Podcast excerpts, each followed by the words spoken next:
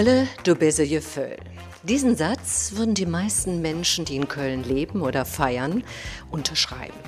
In dieser Stadt gibt es ja auch viel Anlass zur Freude, für lustvolle Erlebnisse oder den ein oder anderen Wutanfall.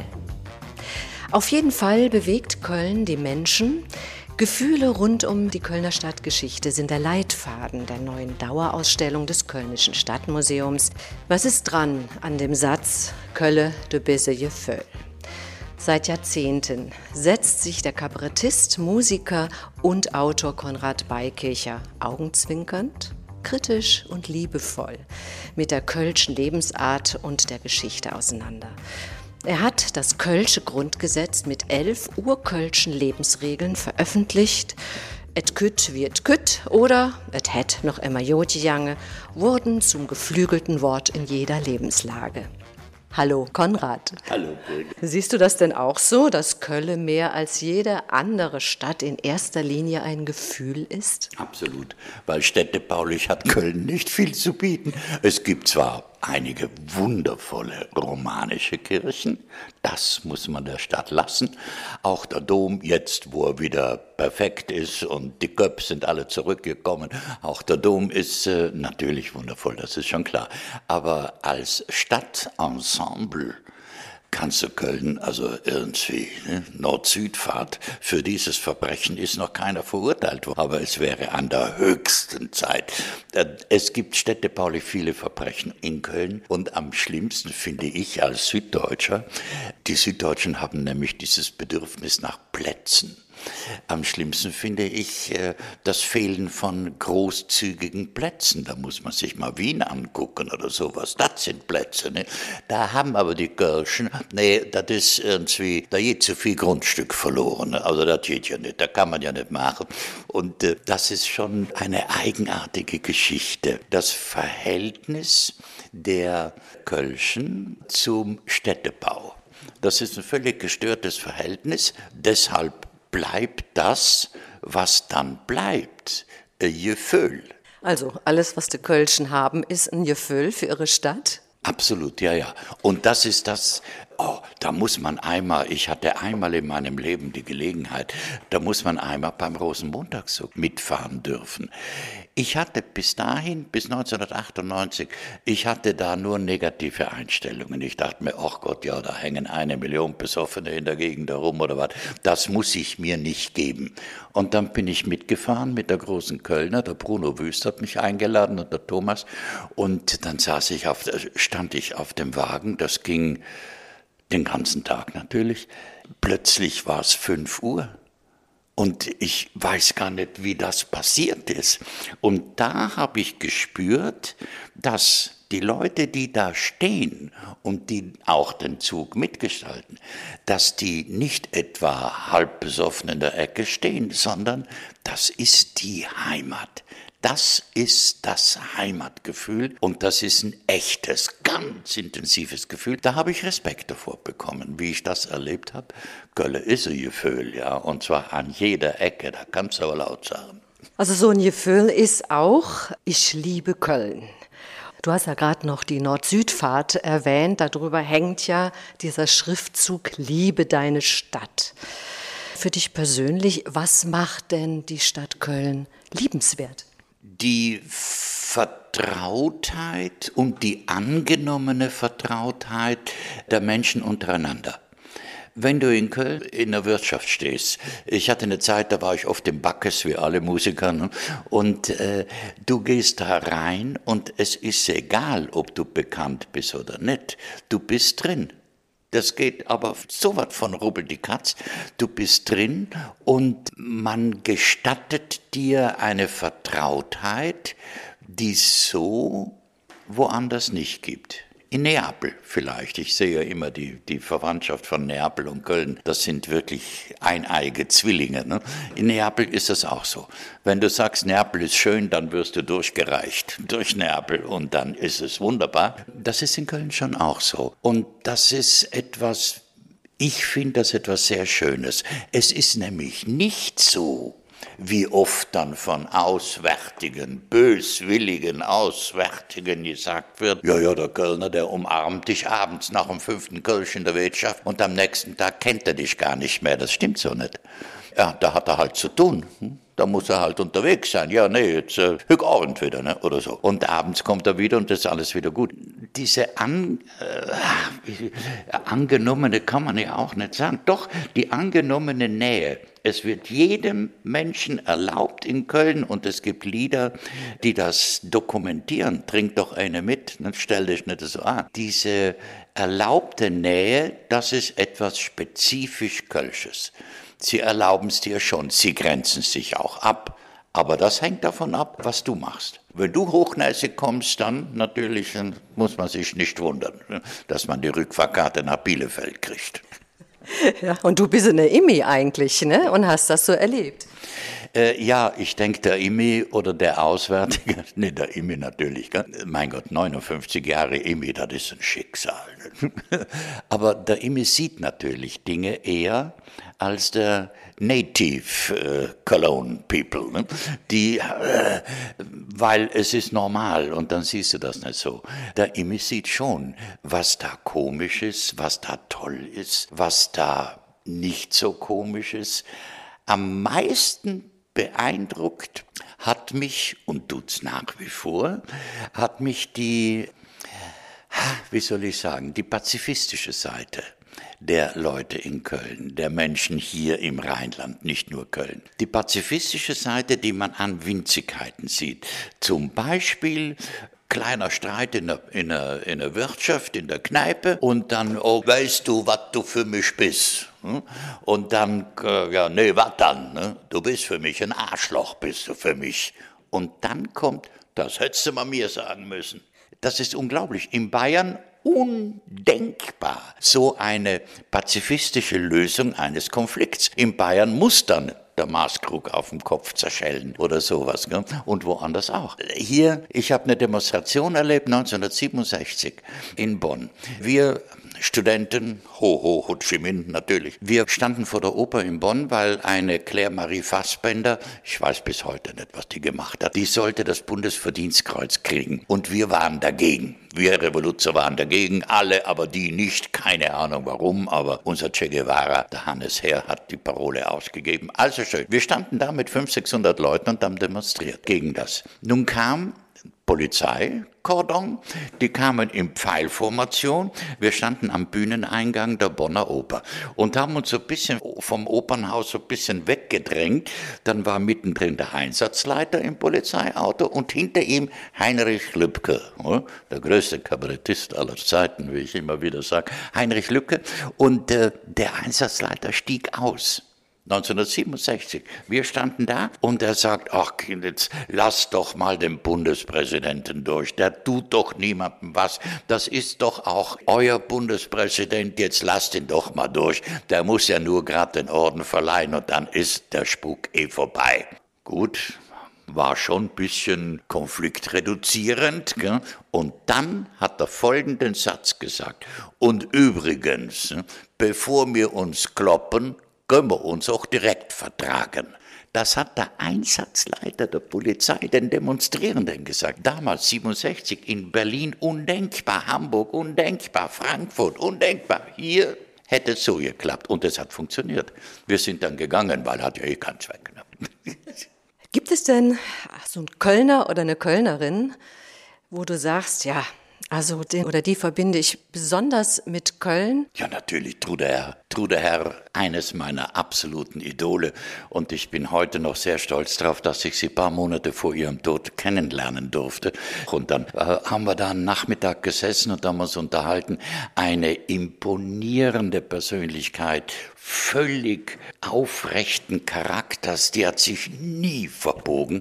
Und wie die Kölschen, und das ist dann die hässliche Seite, ja, wie die Kölschen ihr mitgespielt haben, nach dem Theaterstück Scheidung ob Kölsch, ja, wo sie insbesondere ich habe das auch mal erlebt, insbesondere die Karnevalisten bisschen vorgeführt hat. Die Präsidenten. Ne? Ich habe das ja in der Oper auch mal gemacht im Libretto und äh, da bin ich auch, aber hallo, ne, verprügelt worden. Das geht nicht. Da hat noch in der Premiere jemand zu mir gesagt, wenn Sie das nach Düsseldorf verlegt hätten, das Libretto wäre alles in Ordnung.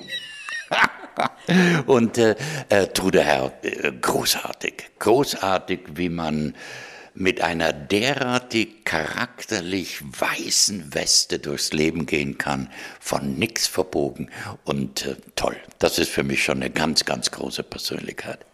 Du liebst Trude Herr als Kölsche und äh, was liebst du an Köln als Musikstadt? Die Offenheit äh, gegenüber Jazz, die Offenheit gegenüber zeitgenössischer Musik. Immerhin Leute, Komponisten wie Maurizio Kagel oder sowas haben in Köln oder natürlich Zimmermann oder Stockhausen, die fanden in Köln ein Klima, das zuließ dass sie ihre musikalischen Experimente machen. Ganz toll. Ich bin nicht unbedingt der große Fan von Karnevalsliedern. Auch deshalb nicht, weil bei Karnevalsliedern heute modern geworden ist, ein Kölsch zu sprechen, das mit Kölsch nichts mehr zu tun hat. Das ärgert mich sehr. Äh, aber die Klassiker, Black Föß, äh, die Texte von Knipp oder natürlich Ostermann, äh, das gefällt mir, das liebe ich auch sehr. Ich habe auch mal dem Festkomitee vorgeschlagen, 2007, glaube ich, macht doch mal endlich wieder die alten Karnevalslieder auf. Lasst die Leute doch mal singen, selber singen. Guderup, Guderup, Guderup oder äh, andere alte Lieder. Die Wienern san einen Has in der Pann, miau, miau, miau ne? und so von Ossermann. Da war damals nichts. Mittlerweile gibt es die Mitsing-Kultur, hat ja gegriffen, finde ich sehr schön. Und äh, was mir besonders bei, ja, an Köln gefällt, jetzt wenn wir in, über Kunst reden, Köln hat in der bildenden Kunst eine unglaubliche Nähe zur Avantgarde. Das ist toll. Äh, in Düsseldorf ist das alles Avantgarde mit Fliege und dem Smoking. Aber in Köln ist es das nicht. Und wenn ich da beim Jürgen Klauke in, in seinem Atelier bin und sehe, was da alles an Ideen, sowas herumsteht, mein lieber Herr Gesangsverein, da darf der Wölki aber nicht reingucken. Die Kölner Stadtgeschichte, die gibt ja bis heute immer wieder gute Gründe, ein bisschen wütend auf diese Stadt zu sein. Also ungerechte Steuern zum Beispiel, hohe Preise der KVB, Klüngeleien. Was hat dich denn schon mal so richtig aufgebracht in Köln? Am meisten bringt mich auf die Eigenliebe, wenn sie so übertrieben ist. Die übertriebene Eigenliebe, die finde ich schon ein bisschen, äh, ich weiß es nicht. Das ist ein bisschen schwierig. Das Interesse an der Außenwelt, das hört an der Innenseite der Stadtmauern auf. Der Rest ist Bayern. Das interessiert der Kölscher nicht. Frag mal, frag mal in Köln, was weiß ich, in Nippes, irgendwo mittendrin oder es muss nicht Chorweiler sein. Wir wollen keine ja, Vorurteile da. Wo ist Mönchengladbach? Und was ist Mönchengladbach? Du wirst nicht von jedem eine Auskunft kriegen. Das interessiert den Kölschen nicht. Mönchengladbach, wo soll das dann sein? Hm? Vielleicht als äh, FC-Fan als Gegner, das könnte noch mitspielen. Ne? Die Kölner lieben ja ihren FC. Ne? Ja, na, ja, natürlich. Ja, ja. Leider mehr als die Fortuna. Aber nun, was will sie machen? Ich bin ja, wenn, dann Fortuna-Fan gewesen, muss ich sagen, unterm, unterm Löring. Aber das Derby gegen die Fohlen, Mönchengladbach, da ist es schon, da weiß man dann schon. Aber das erschöpft sich eigentlich bei der Schilderung der weiß-grünen Trikotstreifen der Mönchengladbacher. Mehr interessierte nicht, das weiß in Köln niemand von den religiösen Schätzen, von den Reliquienschätzen, die die Mönchengladbach haben, vom Benediktinerkloster, von, ach Gott, eine ganze Menge. Und es weiß auch niemand, was das heißt, das Wort Mönchengladbach. Ne? Und was heißt es denn, damit wir lernen? Der, der klare Bach, ne? der klare Bach der Mönche. Und äh, das heißt Mönchengladbach. Oder an Aachen fahren Sie vorbei, weil ich will ja nach Paris. Ne? Was soll ich da in Aachen? Also diese Eigenliebe, oh, ich kann schon wütend werden, also wenn, wenn, wenn da äh, die Eigenliebe überhaupt nicht mehr aufhört. Es gibt Städte, die haben das auch. Wien hat das auch in einem unerträglich arroganten Ausmaß. Zum Beispiel, das kann ich an einem Beispiel fest, fragen mal in Köln irgendwie normale Passanten, wie war das denn bei der Schlacht bei Worringen? Es wird niemand wissen, dass die Schlacht bei Worringen die Düsseldorfer entschieden haben. 300 Düsseldorfer haben die Schlacht bei Worringen nach der Mittagspause, ja, um 15 Uhr ging's wieder los, entschieden. Ihr Dominikanerpater hat den 300 Düsseldorfern gesagt, jetzt nehmt ihr eure Zangen, Hämmer und Ambosse und dann geht ihr in Pfeilformation aufs Feld und auf den Zossen zu, auf dem der Erzbischof sitzt. Den holt ihr darunter, ihr guckt nicht links und rechts und bringt den rüber nach Monheim. Und das haben die gemacht.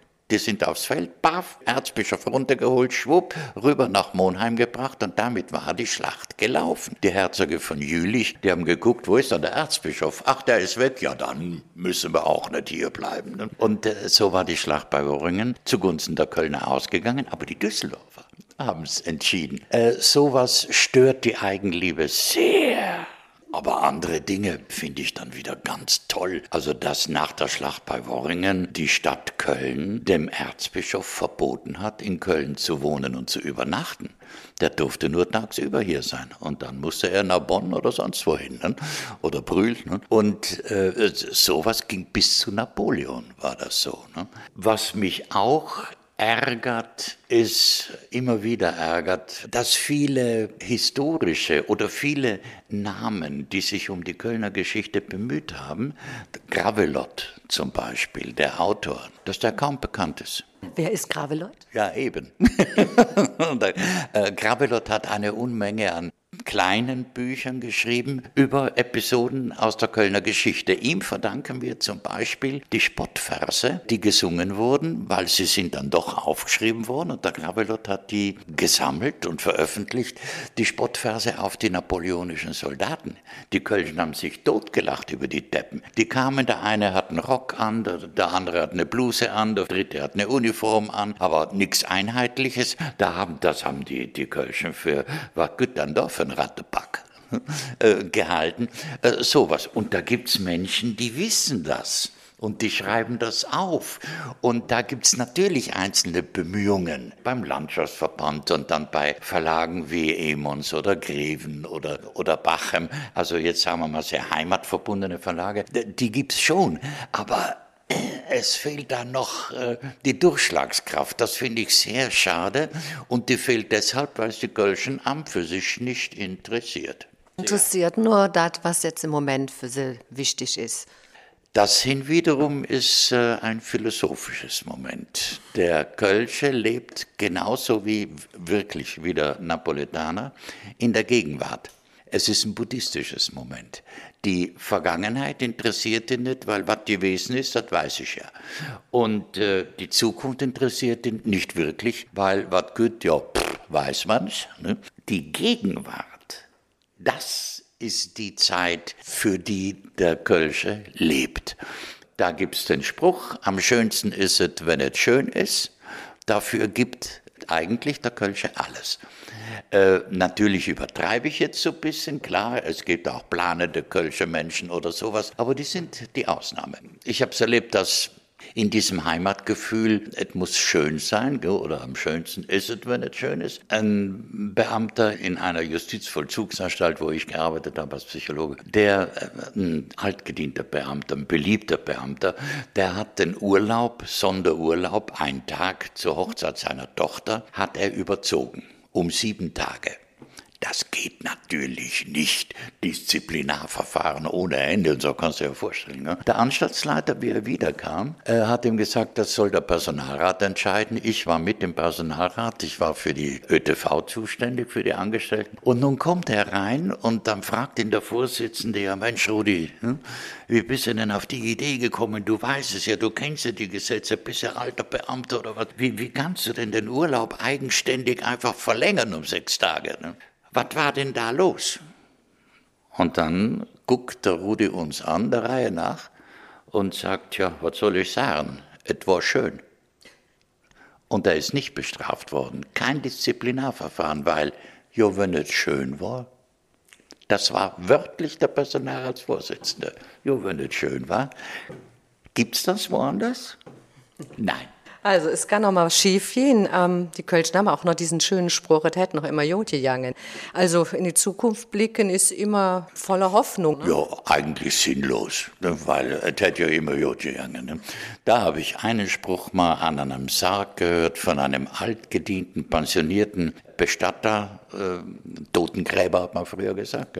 Wir mussten ein bisschen warten mit einer ganz kleinen Beerdigung. Und da hat der Pfarrer, der bei uns dabei war, dann so ein bisschen, Herr Schmitz, sage ich jetzt mal, äh, ich weiß nicht mehr, ob er so hieß es, der sagte, ja, Sie haben über 40 Jahre lang hier Menschen beerdigt.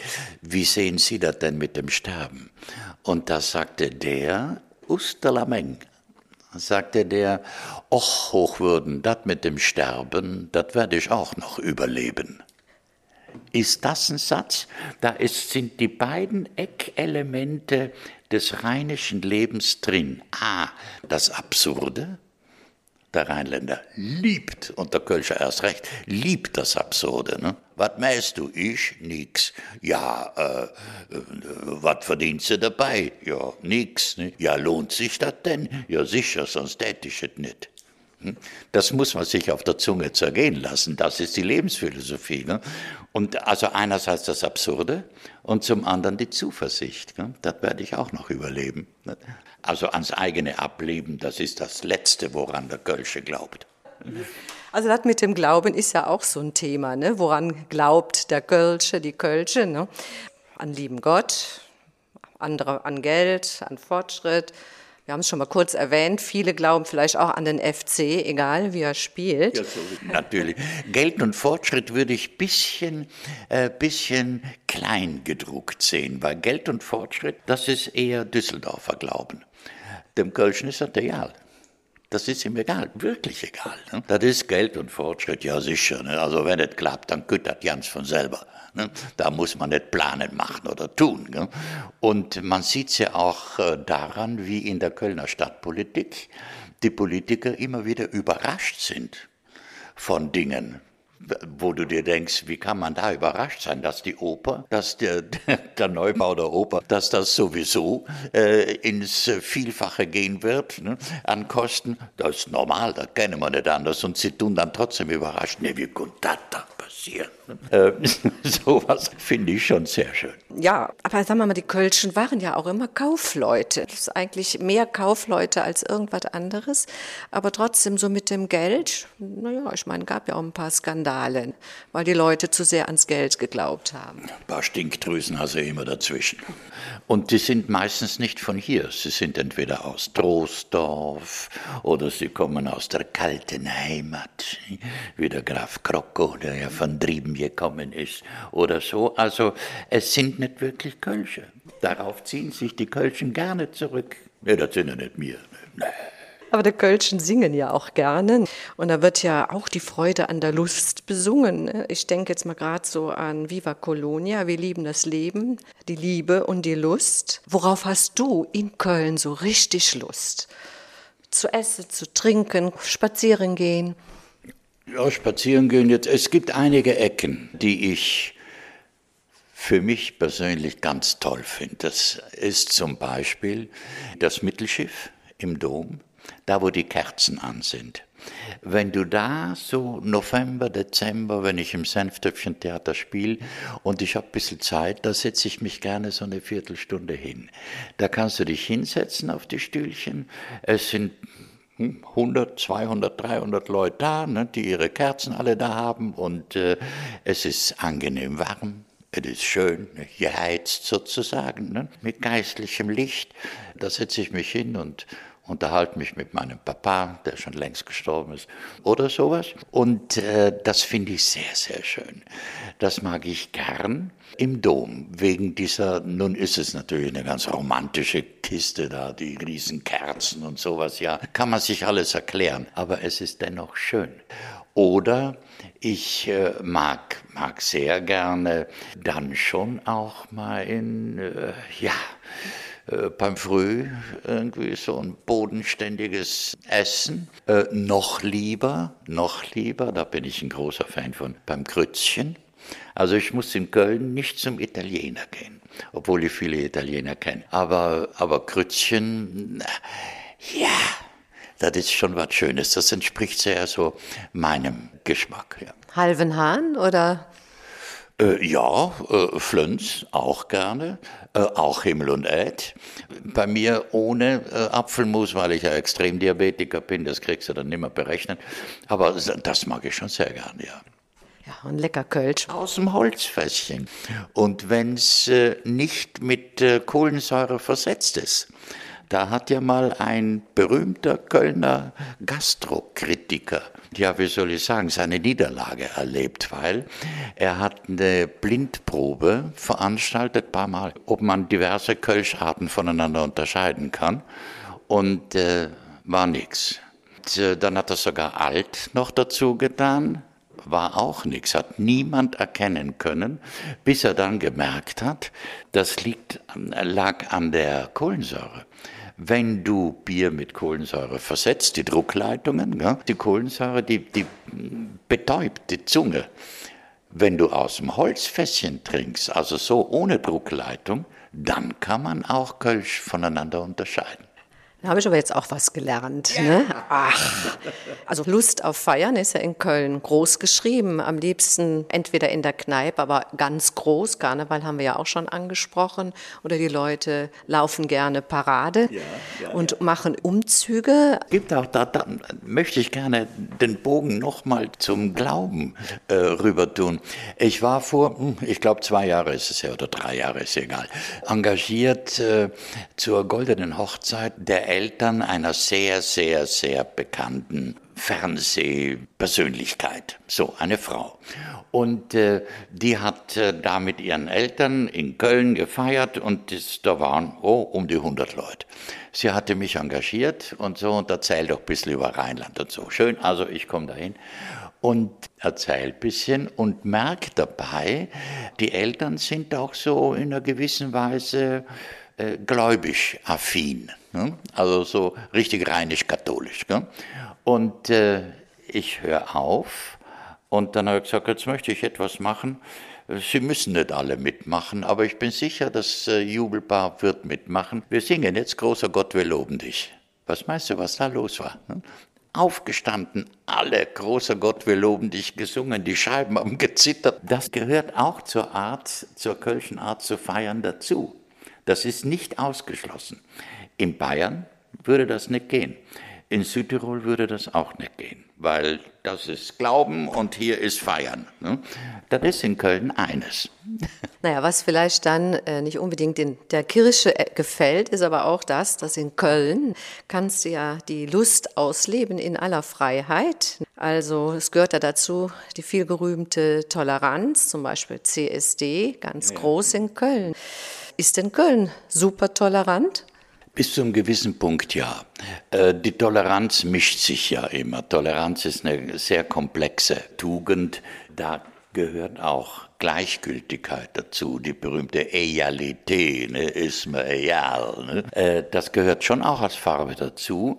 Wenn dabei rauskommt, dass man sagt, ich bin hetero, mich interessiert das nicht, wer mit wem jetzt da am Poppe ist oder was, aber sollen sie ruhig. Ne? Meinen Segen habt ihr dafür. Ne? Dann ist das eine Toleranz, die kommt schon so ein bisschen aus der ich sage es mal ganz leise, vorsichtig, aus einer gewissen Gleichgültigkeit. Aber sie hat ein positives Ziel und sie hat ein positives Ergebnis. Und so, finde ich, ist das vielleicht nicht unbedingt eine überzeugte Toleranz äh, den äh, ja, Schwulen, Lesben etc. gegenüber, sondern eine eher, naja, Jod, ne? dazu kommt äh, die Lust zu feiern, die jeden Kölschen ansteckt. Da kann, egal worüber sich dreht. Ne?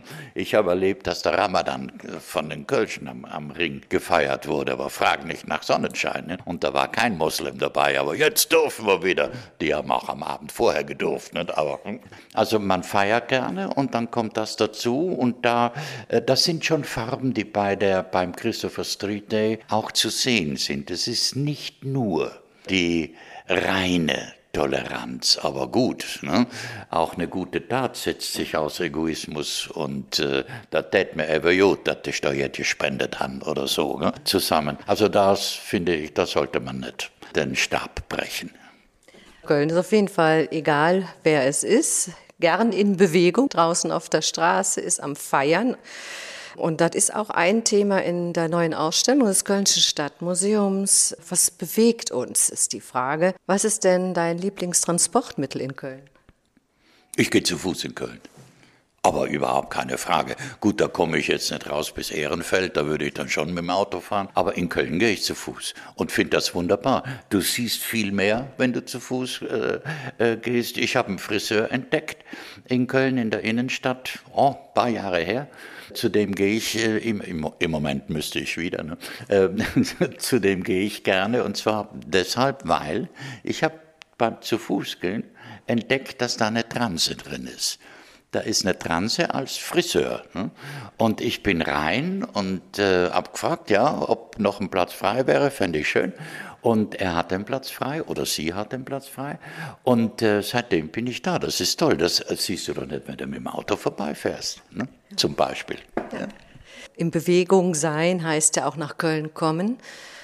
Du bist ja in Südtirol geboren ursprünglich, kamst vor Jahrzehnten ins Rheinland. Ist Köln oder das Rheinland deine Heimat geworden? Was bewegt dich da? Es ist mein Zuhause geworden und vor der Frage, letztes Jahr standen wir, meine Frau und ich, so vor der Frage, ja, wie sieht's aus? Wir könnten ja hier auch das alles verkaufen und gehen nach Südtirol. Sie liebt Südtirol, sie mag's gerne und so eine Eigentumswohnung in Bozen, so meine eigentliche Heimatstadt, äh, hätte schon was so. Und da haben wir hin und her überlegt. Sollen wir das, sollen wir nicht und sowas und haben auch mit, mit äh, Freunden gesprochen, mit meinem Bruder, der sagte, was willst du denn in Südtirol, da bist du jetzt ein Deutscher, ne? da, das, äh, vergiss es. Und äh, mich hat dazu bewogen, dann mit Überzeugung äh, hier zu bleiben. Nicht nur das Gefühl, dass das mein Zuhause ist, sondern auch dass das genau die Lebenseinstellung ist hier, die ich unterschreiben kann, die ich für mich auch empfinde, die dem Italienischen sehr nahe ist. Das ist für mich auch wichtig. Und äh, die mit einer gewissen Nonchalance über die Dinge drüber geht, das mag ich schon sehr gern. Und das möchte ich nicht missen. Dazu kommt diese eher, ich sagte ja schon, ein bisschen pazifistische Einstellung. Ne? Bevor wir uns zerkloppen, können wir es auch direkt vertragen. Und äh, die originelle die originelle Art und Weise, mit Situationen umzugehen, äh, ob das Persönlichkeiten sind wie Adenauer, Konrad Adenauer oder sowas, der ja nun wirklich viel da gemacht hat, oder Sätze geprägt hat, wie was interessiert mich nicht mein Geschwätz von gestern oder so. Das sind alles Äußerungen von einer Lebenseinstellung, die meine ist. Anders kann ich es nicht sagen. Konrad, ich danke dir sehr für das Gespräch. Mit dem Kabarettisten, Musiker und Autor Konrad Beikircher habe ich über die Höhen und Tiefen des kölschen Lebensgefühls gesprochen. Kölle, du bist ihr Föhl. Das ist auch das Motto der neuen Dauerausstellung des Kölnischen Stadtmuseums, die im ehemaligen Modehaus Sauer gegenüber der Minoritenkirche eröffnet wird. Ja, und ich danke Ihnen, liebe Zuhörerinnen und Zuhörer, dass Sie uns auf unserer Kölschen Gefühlsachterbahn begleitet haben. Mein Name ist Birgit Schippers und ich wünsche Ihnen eine gute Zeit.